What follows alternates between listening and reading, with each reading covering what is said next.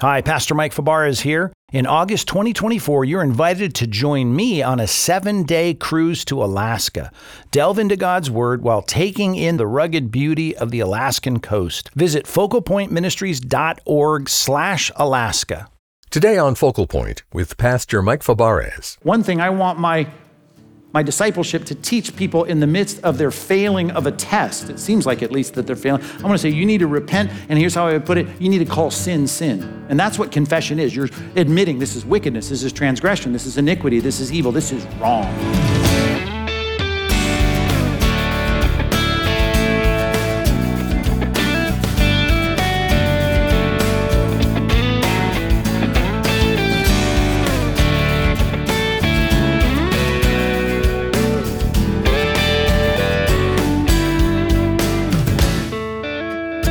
Confrontation isn't comfortable. And sometimes it doesn't feel like the Christian thing to do. But in Acts chapter 8 verse 20, we read that Peter confronted and strongly rebuked Simon the magician for his wickedness, and he didn't shy away from calling Simon to repent. Today on Focal Point, Pastor Mike Fabarez explains how we can deal confidently and effectively with sin to bring about real repentance. I'm your host, Dave Drury. And now here's Pastor Mike Fabarez with part three of a message called The Challenges of Discipleship. I just want you to be bold enough to give a clear rebuke when you see things that are incongruent with the profession of faith. Number two, put it this way you need to clearly rebuke sinful actions. You see sinful actions in professing Christians' lives, you need to say, that's wrong. A rebuke is, is a clear statement of you are doing something that is not in keeping with what you're saying you are. You are doing something that is opposite of your profession. You need to clearly rebuke sinful actions. And I know you don't think that is your job. But every time you read the Bible, I hope you realize it says in 1 Timothy chapter 3 that this God breathed document that you're studying every day and memorizing verses out of, it is useful for teaching, for correction, and for training in righteousness. That has to happen, not just for yourself every morning as you stare into the Word of God to see how your life ought to be altered. It's got to happen in other people's lives. I don't know. Sometimes when I'm saying to someone who I should care about, your life right now is inconsistent with your profession, I don't know if I'm talking to a Christian or a non Christian. I need them to figure that out for sure. And sometimes I have insight to see. But I do it just whether I'm dealing with someone who needs to be sound in the faith because they need to get over this temptation, or whether I'm dealing with someone who's failing the test because they're proving they're not Christians, either way, they got to be silenced, they've got to be confronted, they have to be sharply rebuked. Yeah, well, this is, I know the Bible, and this is a pastoral epistle, so at least jot this down Romans chapter 15, verse 14. The word noutheteo, which can be translated as confronting someone that they're doing the wrong thing with the right thing. Noutheteo, it's such a big word to, to confront them, to, to address the wrong. Paul says to the rank and file pew sitters within the church of Rome, don't have to be an apostle, don't have to be a preacher, don't even have to have a position of leadership. He says, I know, I'm satisfied, brothers, that you yourselves are full of goodness and filled with knowledge and able to, here's the word, noutheteo one another. You can confront them. Matter of fact, it's often translated to warn them. And that's what we're doing. You're, gonna, you're in the bond of iniquity, man. You are not right with God. You're able to instruct one another, to warn one another. And he says, I know in some points I've written you very boldly by way of reminder. I continue to be bold. We need the boldness to clearly rebuke sinful actions. There's so much more that can be said on that, but we're running out of time, so go back to our text in Acts chapter 8 and notice he doesn't just diagnose the problem, because that is a frustration when someone says, Well, here's the problem with your car, but they have no way to fix it. The fix is simple one word Seems like the answer for everything in the New Testament. Well, it is. It's the answer for everything in the Bible. Sinful people need to repent. Verse 22 repent.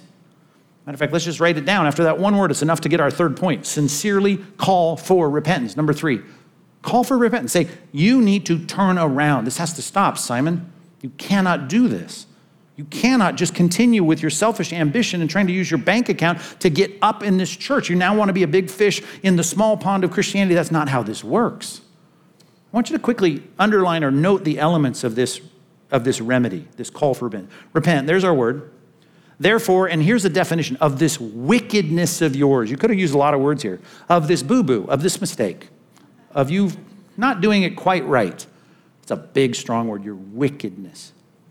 And pray to the Lord. I like that clearly not Catholic theology here for the first pope, according to the Romans. Not pray to me, not Father, I have sinned, forgive me. This is, you need to talk to God. I just love that redirect. You got to deal with this before God. And I said this was interesting. If possible, if possible, the intent of your heart may be forgiven you. That's an interesting way to put it. But it seems like I don't want any presumption on the grace of God here. You need to go with a kind of contrition that a real penitent person has, saying, God, if you would, forgive me. Because he's the violated party. Verse 23 For I see that you are in the gall of bitterness. You got something internal that is antithetical to a real heart of conversion. And in the bond of iniquity, it's like you're a slave of sin. And Simon answered, Pray for me to the Lord that nothing of what you've said may come upon me. Go to Psalm 51. Psalm 51 is one of the two Psalms written in response to Nathan's confrontation that David receives and he repents. This is a good picture of repentance. Psalm 32, Psalm 51. But I want us to look at Psalm 51 and see if you can't see every element of what I just read to you in this psalm. Okay, the first thing is some really strong words for sin. He doesn't say your mistake, he says you need to deal with this, repent of this wickedness of yours. Just look at some of these ways that David describes his own sin. Look at verse 2. Wash me thoroughly from my iniquity. I know you don't use that word much either, but that word, pretty strong word about the twisting and perversion of what I've done. And cleanse me from my sin. Now, there's the common word for it, even though that's a bigger word than we give it credit for. Then he gives us another word, verse 3 I know my transgressions. I've gone way out of bounds here. That's what transgression. I've gone way beyond what you've said to do. And he used the word sinning. My sin is every form. Look at verse 4. Against you and you only have I sinned and done what is, here's another word, another synonym for his sin. You've done, I've done what is evil. I mean, how many people in their repentance have called themselves evil? Right? Have said, my iniquity, my transgression, my sin, the evil that I've done. Peter's treating it the way every penitent person should treat their sin. And we're going to build some subpoints real quickly. I would say one thing I want my my discipleship to teach people in the midst of their failing of a test. It seems like at least that they're failing. I want to say you need to repent, and here's how I would put it you need to call sin sin. And that's what confession is. You're admitting this is wickedness, this is transgression, this is iniquity, this is evil, this is wrong. And you know what most people do? They put a comma after that and they say, but here's why I did it, and here's the reasons. And you know, they start to rationalize and justify what they've done and excuse it. Real repentance just gives the wrong, like David does. I've done wrong. It's iniquity, it's transgression, it's evil, it's sin. Peter says, You need to pray to the Lord. This whole psalm, by the way, is a prayer. Look at verse 1. Have mercy on me, O God. David is talking to God. According to your steadfast love, according to your abundant mercy, blot out my transgressions. Look at verse 4 again. Against you and you only have I sinned. He knows who he's really wronged, and I'm thinking there's a lot of people in Bathsheba's family that I'm thinking have got, a, got another opinion on that. You've sinned against a lot of us. And he really had. He'd sinned against the armies, the commanders, the Bathsheba's husband, the family. Everyone had been sinned against here, it seems like. And yet David is praying directly to God. How many people think that they need to apologize to their Christian friends or their small group leader or the shame they brought to their family? You need to talk first and foremost and primarily, the prayer of repentance goes to God. Do we need to confess it to people? Of course we do. But I'm just saying that's a good counseling point. Say that sin is sin, speak directly to God. Right? You're praying directly to God, you're praying to the Lord. And then I pointed this out a couple of times that if possible, what a strange thing to say. Right? Pray to the Lord if possible. And if I ask you the question, is it possible for Simon to be forgiven? Of course you would say yes. Well, yeah, I just claim the claim the promise of God, right? Confess your sins. He's faithful and just to forgive your sins, cleanse you from all unrighteousness. Just do it, man. Pray the prayer. And I'm just saying this there's no presumption upon the grace of God when the real, repentant, penitent heart says, I've sinned. Is that in Psalm 51? How about this? Creates some issues in our minds, doesn't it? Verse 11. Psalm 51 11, cast me not away from your presence. Take not your Holy Spirit from me. All you got to do is look at all the other Psalms David writes, and you think, you don't believe that. Right? You believe that when you confess your sins, God separates you from your sins as far as the east is from the west. Of course, you preach that to people. But when you're in the midst of your own repentance, you're like, man, I don't know if you if you could, if you would, I don't know if you will. I mean, there's this sense of like, I don't earn this, deserve it. It's like some people, you've heard the old line, right? Uh, My job to sin, God's job to forgive, right? God, that's what he does. There's a presumption upon the forgiveness and grace and mercy of God. We shouldn't presume upon that at all. say that sin is sin, speak directly to God. Don't presume upon grace. He says you're in the bond of iniquity, the gall of bitterness, the bond of iniquity, that picture of that enslavement. I put it this way you need to fear the power of sin. Do you think David has any of that here? When he is dealing with his lust and adultery and his covering up by killing Bathsheba's husband, look at what he says here in verse number five. After all this discussion about sin, iniquity, evil, behold, I was brought forth in iniquity. In sin did my mother conceive me. Okay, okay, that like if you're the counselor here, like, oh, that's a little too far, right? I mean, that's okay. You don't need to go that far. I mean, he's past the focus on this transgression. Now he looks at the way he's so out of sync with God, even from his birth. Now, that's a great text to quote when you're teaching systematic theology and anthropology, saying, yeah, we're born in sin, separated from God. It's a Romans 5 principle. It's clear. I get that. But it's a prayer of penitence saying this I am so messed up, messed up from the beginning. It's like my whole bent in life is to sin. He fears that bond of iniquity. He fears the fact that this is who he is. And I know that what you want is so different than that. Verse 6 You delight in truth in the inward being. You teach me wisdom in the secret of my heart. And it's constantly rebelling. I have so many problems. This is a prayer, a humble prayer of penitence calling sin sin, speaking directly to God, not presuming upon grace, fearing the power of sin.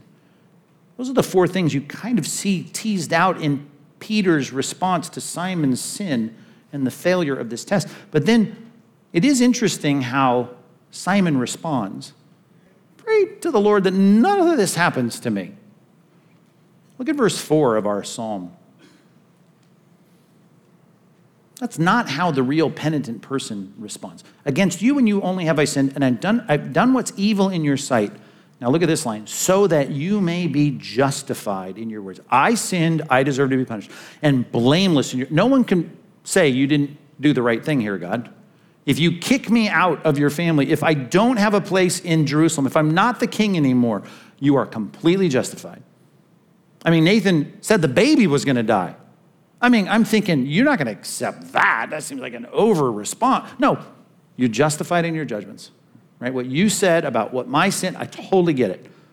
You're justified in your words and blame it. Hey, if Simon was struck dead for doing something that is egregious in this passage, compared to even the response of God to Ananias and Sapphira, knocking them dead for lying, you recognize that that is what Simon deserves. He deserves to lose all of his money and to die on the spot. That's the heart of a real penitent person. They fully own the transgression, and they even see that if God were to punish them, they completely deserve it. David had that even long after, because one of the things Nathan said when David sinned is, the sword's not going to depart from, from your household. And when his son rises up, Absalom, to try to overtake the throne, and he does so for a while in the coup that takes place in Israel, David is being forced out of Jerusalem. He goes through the Kidron Valley up the Mount of Olives, and there's a man named Shimei who hates David, and he starts throwing rocks at him and cursing him. And David's still got an entourage around him, even though he's the kind of the deposed king of Israel at that point. One of his commanders says, Let me go over there and kill this guy. And David says, No. He says, What if the Lord had just called him to do this? I mean, think about that. A guy is throwing rocks. Some dirtbag in Israel is throwing rocks at David and cursing him. He's the king. But he says, Yeah, I'm the sinner who sinned, and all of this is happening because he's just in his judgments. That's fully owning the transgression. And what happens? Well, in the rest of this psalm, the good things happen. Verse 10 Create in me a clean heart, O God, renew a right spirit within me. Verse 12 Restore to me the joy of your salvation, uphold me with a willing spirit. Then I'll become the disciple. I'll teach transgressors your ways, and sinners will return to you. Verse 15 Oh Lord, open my lips, my mouth will declare your praise. You're not delight in sacrifice, right, give it. You're not pleased with burnt offerings. The sacrifices of God are a broken spirit, a broken and contrite heart. Oh God, you will not despise. I know people see all this talk of, of repentance and contrition and weeping over our sin. We see, I, you don't get it if you're not a Christian. I get that. But I do want to say, at least to you skeptics, you do know where this ends for us with the feeling of complete release of our guilt, joy, the kind of deliverance that we celebrate in our songs, singing Amazing Grace, how sweet the sound that saved a wretch like me. You're focused on the fact, I can't believe they call themselves a wretch. Yeah, we do because it's true, and you are too. It's just you don't see the amazing grace of God, the amazing, costly grace of God. And it's all available to us. But it needs real repentance, not fake counterfeit repentance, not trying to merge Christ into your life. It's the precious, expensive redemption that ransoms souls. Price expensive. Thought of that because my lease is about to come up on my car, and don't talk to me about what a bad financial arrangement leases are. I get it, but I don't want to mess with cars. I just want it to work, and if it doesn't work, send it back to the dealer. So I got these leases, and they come up, and I don't drive very long, so I can get the low mileage lease, and it's pretty cheap, it's affordable, whatever. My lease is coming up, that means I need a new car. So I look at the car I really want, not the car I really want. You know the, you know the car I really want, right? I won't get that. That blue Porsche Carrera doesn't look good next to the pastor's office by. So that's not the one. But the car I want, I mean, it's like just a better version of the car I have. It's a different brand. And I, I looked at what they cost. Unreal what they cost. I see them and down to that's a car. I'd like that. I mean, I could get away with parking that in the pasture slot. That's not going to get me thrown out. You guys can swallow it because you're all driving them. So I want, I just want one of those. I was shocked. I can buy like two of my Hondas for that. I'm like, I can't believe it. It's not even a luxury car. It's not a, it's not a fancy brand. I mean, it's just, I just, it's a Chevy Tahoe. Do you know what Chevy Tahoes cost right now? Unreal. Thought about my need to get my lease and a new car and thinking about sticker shock, and I was having it. And I was coming back from Chicago on a plane on Friday night, and uh, I was sitting there just thankful for the seats. It was one of those newer planes that had the nicer seats, all the gadgets in place to plug in your USB stuff. And it was like, oh, this is nice. I start looking around and think, oh, this is nice. It must be a new plane. And you know, I'm not big on planes, but I'm looking around and I thought, how, how, how good it is to fly on a plane that's new like this. So I started thinking, I wonder what a plane costs, right? so the plane was so cool, it had internet access. So I, I started looking around. What does a plane cost? Not that I'm a preacher that can either drive a Porsche or buy a plane, I get that. But you know what a Boeing 777 costs? I mean, nice plane. $320 million per plane. Now, maybe you can negotiate with the dealers you go in to buy one, but that's the sticker price. I think I was flying in a, what was that, what did I write it down? I, I was in a 7, uh, 737, I think, flying back from O'Hare. And I thought, well, this is much more affordable. It's only about $100 million for that plane new. But still, it's more than a Tahoe and it's out of my price range. But I thought, that's a lot of money. I'm flying in this plane. I'm always looking for good deals to fly. That's a, and then I started looking up weird things, right? When you got time to kill. It was like, what's gas cost for this thing? How big is the gas tank? How big do you think the gas tank is? Let's just start at, the, at 777, 777. How many gallons? How long is it going to take to fill this thing up? How many gallons do you think are in that plane? Ready? right? Depending on the model, there's three big tanks. 46,000 gallons. 46,000 gallons. So then I looked up the jet fuel costs. What does it cost for jet fuel? And since I'm from California, I wasn't shocked with this. It's close to five bucks a gallon for, for, for Jet A fuel, right? That's what it's called, that America's jets use. So at about five bucks a gallon, 46,000 gallons, I'm not good at math, but I started doing some math on that. What's it cost to fill this thing up? Right? I go to Costco just to save a few bucks on gas. But I'm thinking, what does it cost? You, you, you know that's, that's almost a quarter million dollars just to fill it up. I do want a good rate to fly from here to Chicago. I'd like to get a good deal. Right? And I'm always, talk about sticker shock, I'm always like shocked at how much it costs especially after COVID. Now it's starting to go back up, and it's like I got good deals for a while, but now it's like I, I don't like spending this much money on. on even if someone else is paying for it, right? People that have me out to do things, it's like you're paying. I still want to find the best price. But if I found an airline that was charging me like $39.99 to get there, I would start to wonder like, what are you filling this up with? Does it have all the safety features? Did you not hire all the guys to kind of check the engines before we take off? I don't know that I should be flying on a plane that's getting me there for 39 bucks per seat. I mean, you're putting like water in the gas tank. It can't be, po- it's not possible. And I realize this that I don't want it to be cheap. I just like it to be inexpensive.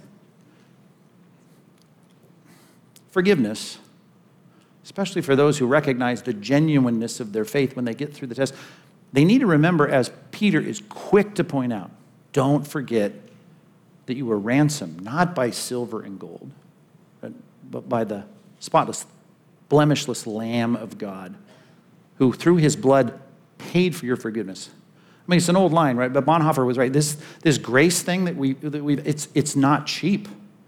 Most expensive thing in the world. Someone hands you a free ticket on a plane to go overseas. That's, that's, that's a gift, especially if it's a good plane with all the safety features and with all that gas that it's burning. It's amazing what it costs to do that right. And to have your sins pinned to the cross, I, I just think it deserves a kind of real penitence, a real repentance.